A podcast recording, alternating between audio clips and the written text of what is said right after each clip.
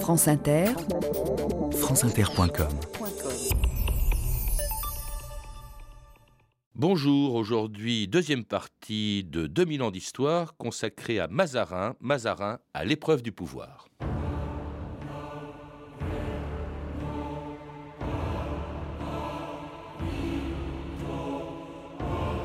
Un vent de fronde s'est levé ce matin, je crois qu'il gronde contre le Mazarin. Alexandre Dumas, 20 ans après.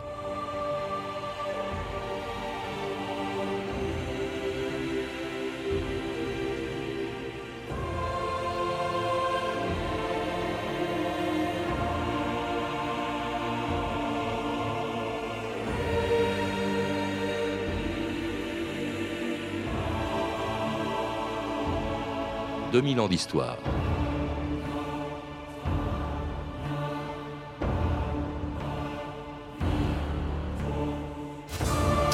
C'est un jeu d'enfant, la Fronde, qui a donné son nom à une guerre civile qui a divisé la France et menacé la monarchie pendant près de cinq ans. En 1648, alors que Louis XIV était encore trop jeune pour régner et que sa mère Anne d'Autriche assurait la régence du royaume, les plus grands noms de la noblesse française et le Parlement de Paris ont profité de la faiblesse du pouvoir pour se dresser contre lui. Profitant des mécontentements provoqués par la guerre contre l'Espagne et l'Autriche et des augmentations d'impôts qu'elle avait entraînées, les Parisiens se révoltaient contre la reine et surtout contre son Premier ministre depuis cinq ans, Giulio Mazzarini. Mazarin qui pendant plus de quatre ans fut la principale cible de la fronde. Dès son déclenchement, le 26 août 1648, ce jour-là, l'arrestation d'un membre du Parlement de Paris, Pierre Broussel, avait déclenché une révolution qui, 150 ans avant la prise de la Bastille, avait bien failli faire tomber la monarchie. On arrête M. Broussel Ils et deux autres. Aux armes, les gars. Au Parlement. Allez, au Parlement. Au Parlement. Libérez Broussel Arrêtez Broussel Vous voulez plus qu'on paye d'impôts Aux armes, rejoignez-nous. Mort à Mazzoni Vive la France. Vive la France. Mort à Mazzoni Vive la France. Altesse, la fronde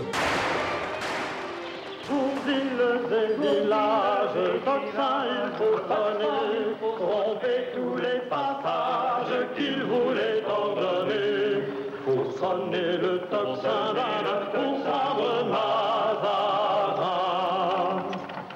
Simone Berthier, bonjour. Bonjour. Vous avez publié aux éditions de Fallois une biographie passionnante de Mazarin dont nous avons rappelé avec vous hier comment il était arrivé au sommet du pouvoir lorsqu'il est devenu Premier ministre du jeune Louis XIV, mais il fallait encore qu'il y reste, et il y restera pendant 18 ans, dans des conditions terribles, de- devant faire face à des, à des épreuves terribles, dont la pire a sans doute été la fronde, c'est qui s'est déclenchée, on l'a entendu, en 1648, et qui était en fait surtout dirigée contre lui, contre Mazarin.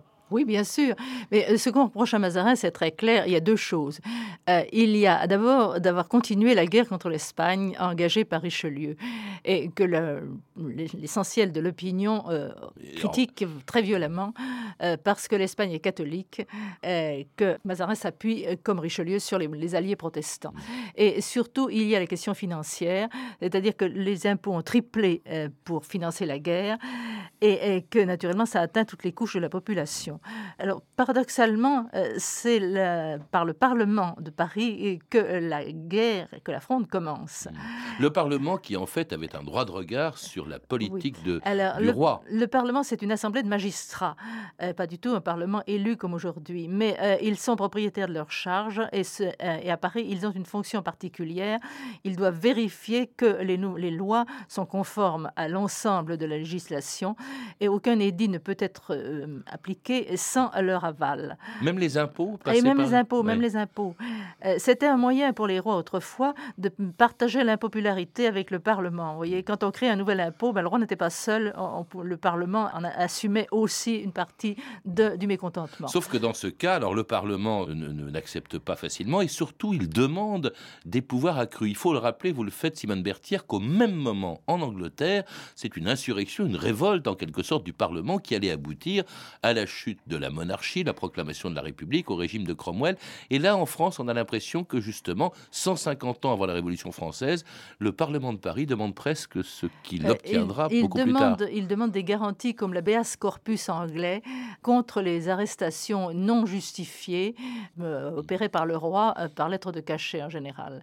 Mais ça, c'est une mesure préventive pour se protéger contre la, les représailles du roi. La, la vérité, c'est que il s'agit de couper les vivres au roi euh, pour l'obliger à signer la paix. Euh, L'enjeu est là. Hmm. Et l'arrestation d'un parlementaire, Bruxelles provoque, déchaîne la population Oui, parisienne. alors, Il des y a des barri- barricades a- qui se forment. Oui, oui. Mais alors, ce, ce- cette fronde, en fait, il y en a eu deux. Cette fronde, au début, se limite au Parlement, se limite essentiellement euh, à, à Paris. La reine s'enfuit d'ailleurs de Paris avec le jeune roi, euh, Louis XIV, euh, avec Mazarin. Et euh, en fait, cette fronde reste limitée au Parlement, et c'est même en s'appuyant sur les princes qui ne sont pas contents, sur les grandes familles de la noblesse, en tout cas sur le principal d'entre eux, Condé, que finalement, eh bien, cette première fronde, la reine va en venir à bout. Euh, Oui et non.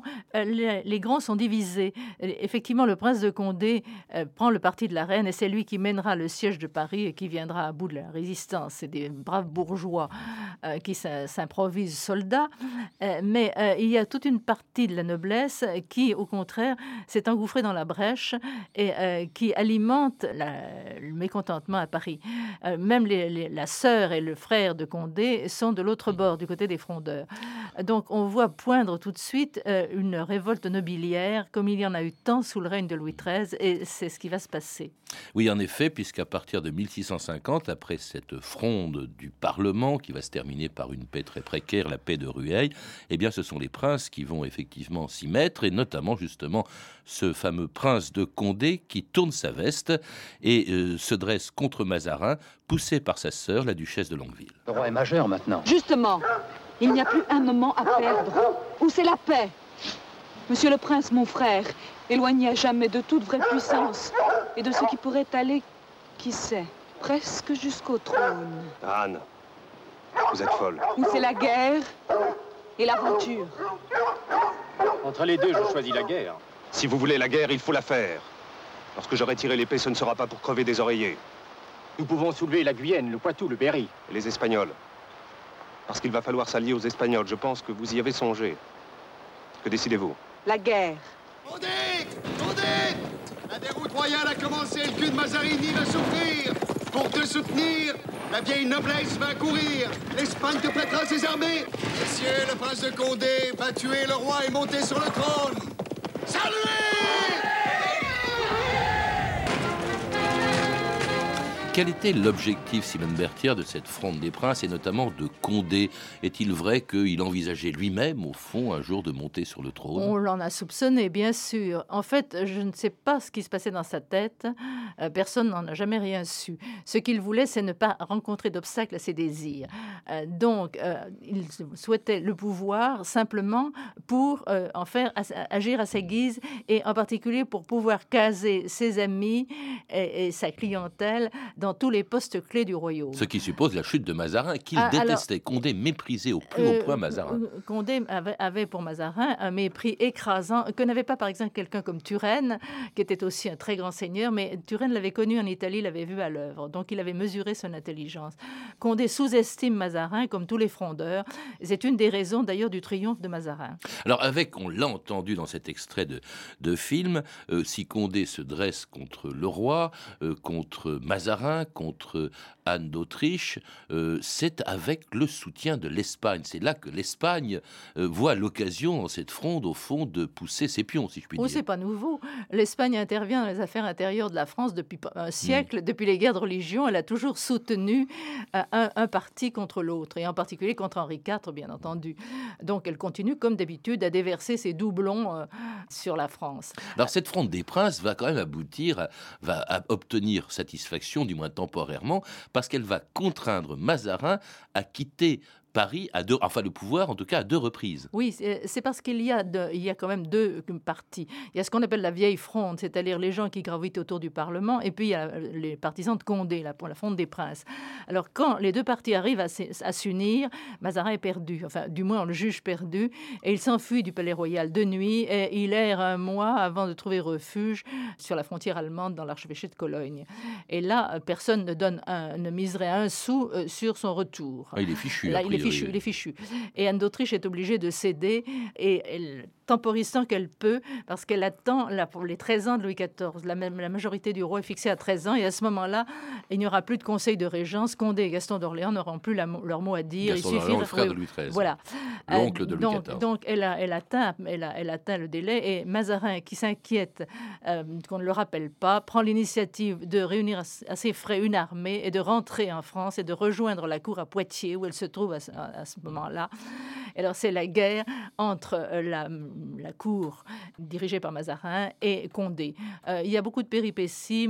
Condé euh, s'empare de Paris, il y fait régner la terreur, il se rend odieux. Finalement, le roi y rentre en triomphe, tandis que le prince, lui, s'en va mettre son épée à la, euh, au service, service de l'Espagne. Voilà. Et le roi, donc effectivement Louis XIV, euh, rentre triomphalement à Paris, rejoint quatre mois plus tard par Mazarin, le 3 février 1653. C'était la fin de la fronde. Nous aurions pu faire tomber beaucoup de têtes, et j'imagine que feu le cardinal de Richelieu, qui avait la hache un peu vive, ne s'en serait pas privé. Nous avons choisi d'endurer, de composer quand nous étions faibles, et quand la chance tournait de punir à notre façon. Utiliser, humilier, pardonner. Il n'y a pas une seule goutte de sang sur votre couronne. Mais je n'ai plus confiance. Ni dans mon Parlement, ni dans ma noblesse, ni dans mon peuple. Je n'ai plus confiance en personne. Alors, sire, vous serez un grand roi.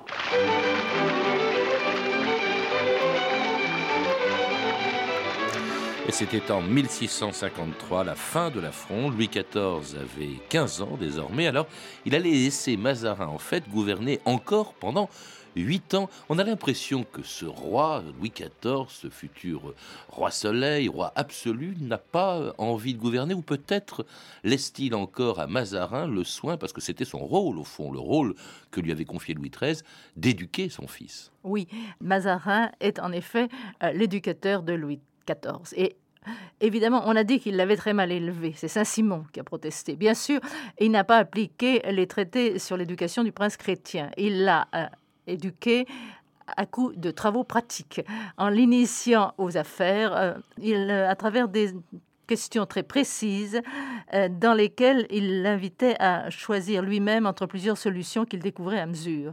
Donc quelque chose de très concret. Et d'autre part, il a assuré sa formation militaire. La guerre continue et Mazarin emmène Louis XIV au siège des différentes places fortes qu'on se dispute sur la frontière de- du Nord-Est. Et euh, Louis XIV adore ça. Ah oui. Et, euh, Il, la- il participe en fait à l'exercice du pouvoir très tôt. euh, Oui et non. Enfin, disons que l'habileté de Mazarin avec Louis XIV, comme avec Anne d'Autriche, c'est de ne rien leur imposer, mais de leur préparer le terrain en leur donnant l'illusion que la décision vient d'eux.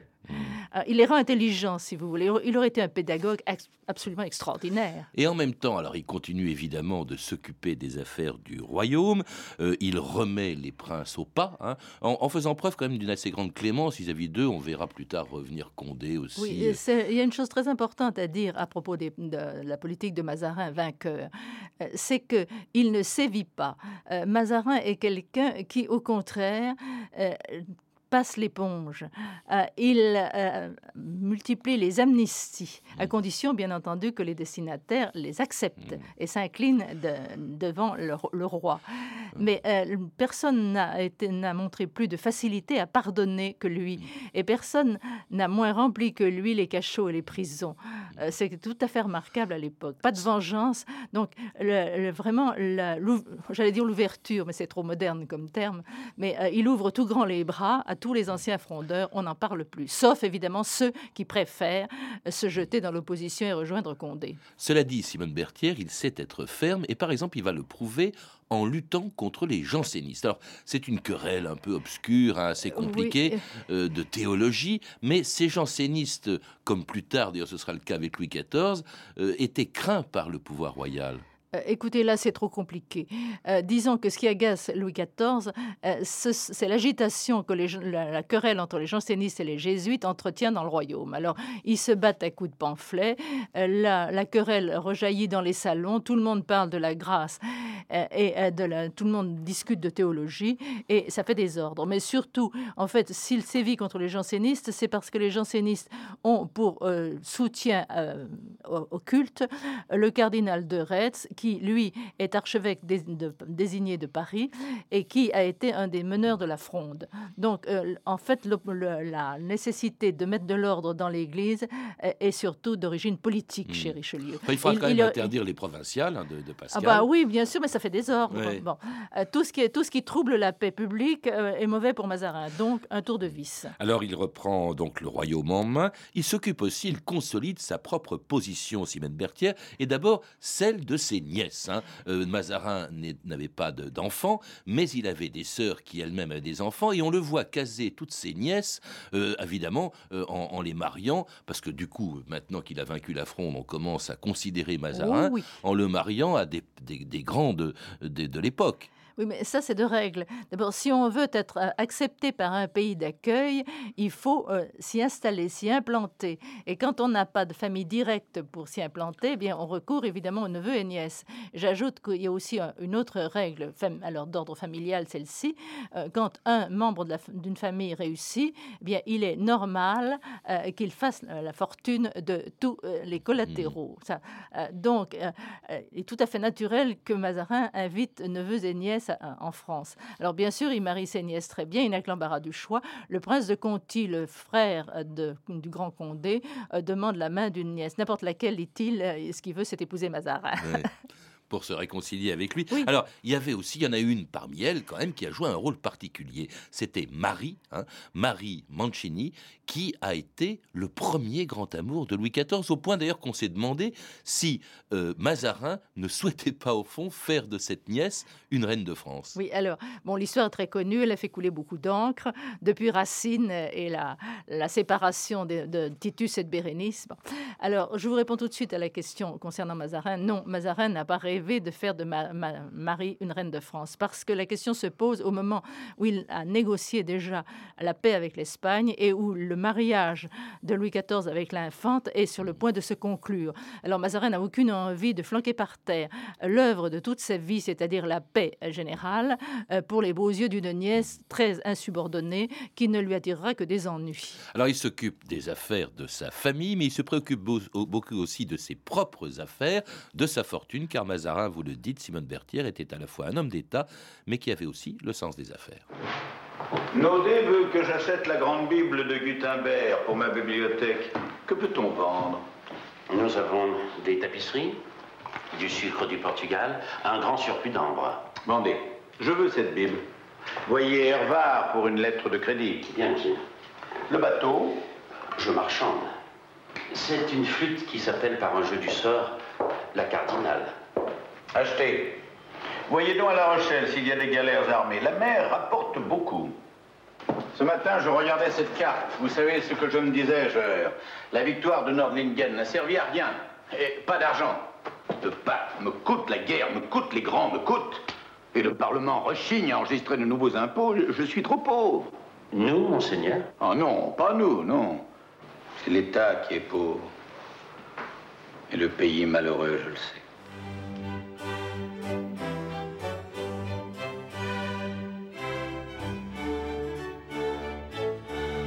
Le pays était malheureux, en effet, Simone Berthier, mais Mazarin ne l'était pas. Vous dites qu'il a été, qu'il était même à l'époque, l'homme le plus riche de France. Ah oui, il a laissé la plus grosse fortune du XVIIe siècle. Mais d'où venait-elle, lui qui n'avait pas de fortune familiale Eh ben, alors, justement, euh, si vous voulez, euh, il, le système finance- euh, fiscal était tel en France et, le- et la- les circuits financiers que on ne peut pas juger en fonction de nos critères actuels. Il n'y avait pas de banque d'État. Et le- trésor public était constamment vide parce que les revenus du, normaux du roi ne, étaient absolument incapables de faire face à, aux dépenses d'une guerre. Euh, ça, c'est le système qu'il voulait. Alors, quand Mazarin prend le pouvoir, les, les revenus de l'État sont déjà dépensés pour deux ans à venir, c'est-à-dire qu'on a affaire... C'est la faillite, comme dirait François Fillon. Oui, la, mais c'est la vraie faillite, alors là, pour le coup. Euh, et euh, on a emprunté sur les impôts à venir et tout est dépensé. Bon, donc, Mazarin a besoin d'argent pour mener sa politique et également pour se refaire lui-même. Alors, il y a les deux, si vous voulez. Le, le, poste de Premier ministre est un siège hautement éjectable. Hein. Euh, il suffit euh, que euh, Anne d'Autriche se fâche tout d'un coup pour qu'il soit renvoyé chez lui avec après saisi de tous ses biens. donc il lui faut des liquidités, il en met de côté. il faut aussi qu'un Premier ministre assure des fonctions de représentation et du mécénat. Un, Premier ministre pauvre, c'est impensable à l'époque. Il faut au contraire qu'il soit riche, ça fait honneur à son maître, et il faut qu'il mette à la disposition du public, par exemple, la magnifique bibliothèque qui est devenue aujourd'hui la bibliothèque Mazarine, c'était pas des livres de lecture pour son agrément personnel, c'était des livres savants ouverts à tout le monde. C'est un mécène qui était passionné par la musique, on l'a déjà dit, un armateur aussi. C'est assez étonnant cet aspect qui est moins connu finalement de Mazarin, euh, ce, mécénat justement. Écoutez, oui, il y a deux choses. Le mécénat, ça veut dire le, c'est l'intention de faire connaître à la France euh, les merveilles euh, artistiques d'un autre pays, le sien en l'occurrence l'Italie. C'est vrai pour l'opéra. Mais il y a plus que du mécénat dans l'amour de Mazarin pour les œuvres d'art ou pour la musique italienne. Il y a quelque chose de viscéral. Il est resté italien jusqu'au fond de ses fibres. On n'atteint pas 40 ans dans la, Rome des Barberini, qui était un centre culturel extraordinaire, euh, sans en garder des traces. Alors, et j'ai l'impression, vous m'avez parlé tout à l'heure de, ses mœurs, on ne lui connaît aucune liaison. Ben, il ne peut pas. Euh, il aurait ruiné sa carrière s'il avait couru le guidou, soit avec des femmes, soit même avec des hommes. Euh, avec du temps d'un Autriche, encore pire. Donc j'ai l'impression qu'il y a un transfert et que c'est, il, demande à l'art des jouissances euh, intenses et euh, à la musique en particulier. Alors la grande affaire, ça a été quand même la guerre, c'est elle qui justifiait des impôts plus lourds, là, qui expliquait aussi l'impopularité de Mazarin, mais très préoccupé, il n'aimait pas la guerre, nous l'avons déjà dit hier, Simone Berthier, mais très préoccupé par la fin de cette guerre qui se prolonge après les traités de Westphalie en, 1648. Mhm. Elle se prolonge contre l'Espagne. Et alors, Mazarin fait tout pour négocier euh, une paix. Euh, il va même d'ailleurs également euh, s'allier avec Cromwell contre l'Espagne. Là, c'est vraiment extraordinaire, ah parce qu'évidemment, on reproche à Mazarin, Premier ministre d'une France catholique de s'allier avec un protestant euh, contre euh, l'Espagne catholique. Un protestant régicide. il vient d'envoyer Charles Ier à l'échafaud. Il est tellement pragmatique, dites-moi. Ah, oui, oui. Non, mais euh, il, la, la, règle d'un roi, ça doit, ça doit être l'intérêt de l'État. Et il ne doit pas tenir compte de ses passions personnelles et de ses sentiments. Alors là, eh ben, il faut finir la guerre. La guerre avec l'Empire a été signée à Westphalie, mais la guerre a continué avec les Espagne. Et c'est un boulet que Mazarin traîne et il veut en venir à bout rapidement. Il n'y a pas le choix. Euh, pour, pour conquérir les places de Flandre, il faut l'appui d'une flotte. Ben, la seule flotte disponible, c'est celle de Cromwell. Donc il signe, c'est scandaleux, il s'allie avec le diable. Et il va négocier pendant des mois, donc avec le Premier ministre espagnol, Don Luis de Haro, une paix, la paix des Pyrénées. Ah ben parce qu'il commence par les battre, hein, les Espagnols. Ils commencent par les battre avec l'aide des Anglais à la bataille des Dunes. Et à ce moment-là, il faut négocier la paix. Et qui, pourrait être plus solide, eh bien, prévoyait le mariage de Louis XIV avec la fille du roi d'Espagne, Philippe IV. Monseigneur, vous avez gagné. Sa Majesté Philippe IV est à Fontarabie. La date sera bien respectée. Pour le mariage, assurément. Le 9 juin, dans dix jours, ici même, à Saint-Jean-de-Luz. Sa Majesté, la Reine. La partie est gagnée. Dans quatre jours, vous rencontrerez votre frère Philippe IV. Et dans dix, notre roi sera marié. Quand je songe à tout ce qu'il a fallu affronter pour le mener là, ah, que je remercie Dieu. Et vous? C'est maintenant. C'est à nous, don Louis, de refermer pour toujours le temple de la guerre. Alors la paix des avec l'Espagne, le mariage de Louis XIV avec la fille du roi d'Espagne, c'est vraiment le couronnement au fond de l'œuvre de la politique de, Mazarin. Le royaume est en paix euh, à l'intérieur déjà avec la fin de la fronde, il, est en paix désormais à l'extérieur. Au fond, il lègue à Louis XIV, car il va mourir très peu de temps après son mariage, après le mariage de Louis XIV, euh, il lègue un royaume en paix justement, et un royaume très puissant. Oui, bien sûr, mais le bilan est extraordinaire. Il meurt à la tâche d'ailleurs, hein. il est malade depuis très longtemps, il est épuisé.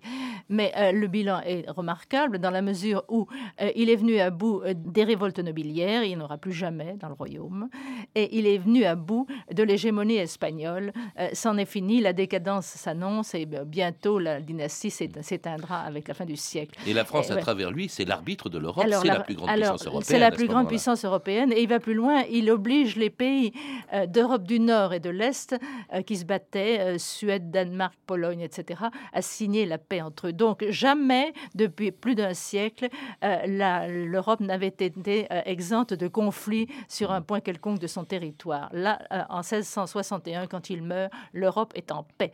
Hmm. Euh, le bilan est euh, vraiment extraordinaire. C'est un bel héritage pour, pour Louis XIV, ah qu'il a d'ailleurs tellement bien préparé à l'expérience du pouvoir que le lendemain de la mort de Mazarin, Louis XIV exerce pleinement le pouvoir alors qu'il était au fond un peu dans l'ombre de Mazarin jusque-là. Et non seulement ça, il décide de ne pas prendre de Premier ministre. Mazarin n'a pas de successeur, mais alors chose curieuse, il a une postérité, c'est-à-dire qu'en fait, et vous le rappelez Simone Berthier, c'est même le sens au fond de votre livre, il a une aussi mauvaise réputation qu'il l'avait de son vivant, Mazarin. Oui, ben d'abord à cause des mémorialistes, parce que la plupart des vaincus de la fronde ne lui pardonnent pas leur mise à l'écart, et, euh, ils se mettent à leurs écritoires et, ils écrivent leurs mémoires. Alors, euh, La Rochefoucauld, le cardinal de Ray et beaucoup d'autres euh, crachent leur venin dans leurs écrits. Et puis, ce qui se passe, c'est qu'au XIXe siècle, les historiens exhument d'abord les, les textes des mémorialistes. Donc, ils épousent nécessairement leur point de vue. Et ils se greffent là-dessus. Alors, une un nationalisme virulent euh, qui se manifeste chez tous les historiens du 19e. Comment un Italien a-t-il pu gouverner la France mieux que Mazarin, un, grand héros français On retrouve la xénophobie du 17e. On retrouve la, xénophobie euh, et, par l'intermédiaire euh, des manuels scolaires, eh bien, la, de l'avis et de l'enseignement primaire notamment, Mazarin devient un, rusé, un voleur, un hmm. fourbe et finalement un ministre de transition entre Louis entre, Richelieu et Louis XIV, alors que sans lui, eh bien, Louis XIV, le règne de Louis XIV n'aurait jamais été ce qui fut. Et c'est ce que vous rappelez justement dans votre livre, qui est une réhabilitation. Je sais bien que le rôle d'un historien n'est pas de réhabiliter. Non, mais il est de dire la vérité. Et en l'occurrence, on a trop menti sur Mazarin. Il faut tout de même bien lui rendre justice. Et on y retrouve évidemment un très grand homme d'État dans ce livre très complet, euh, signé par mon invité Simone Berthière, Mazarin, le maître du jeu, qui a été publié aux éditions de Fallois. Vous avez pu entendre des extraits du téléfilm Mazarin de Pierre Cardinal, ainsi que du film Louis Enfant Roi de Roger Planchon, disponible en DVD chez Universal. Vous pouvez retrouver ces références par téléphone au 32 30 34 centimes la minute ou sur le site franceinter.com. C'était 2000 ans d'histoire. À la technique Olivier Daligo, documentation Emmanuel Fournier, Claire Destacan et Franck Olivard, une réalisation de Anne Kobilac.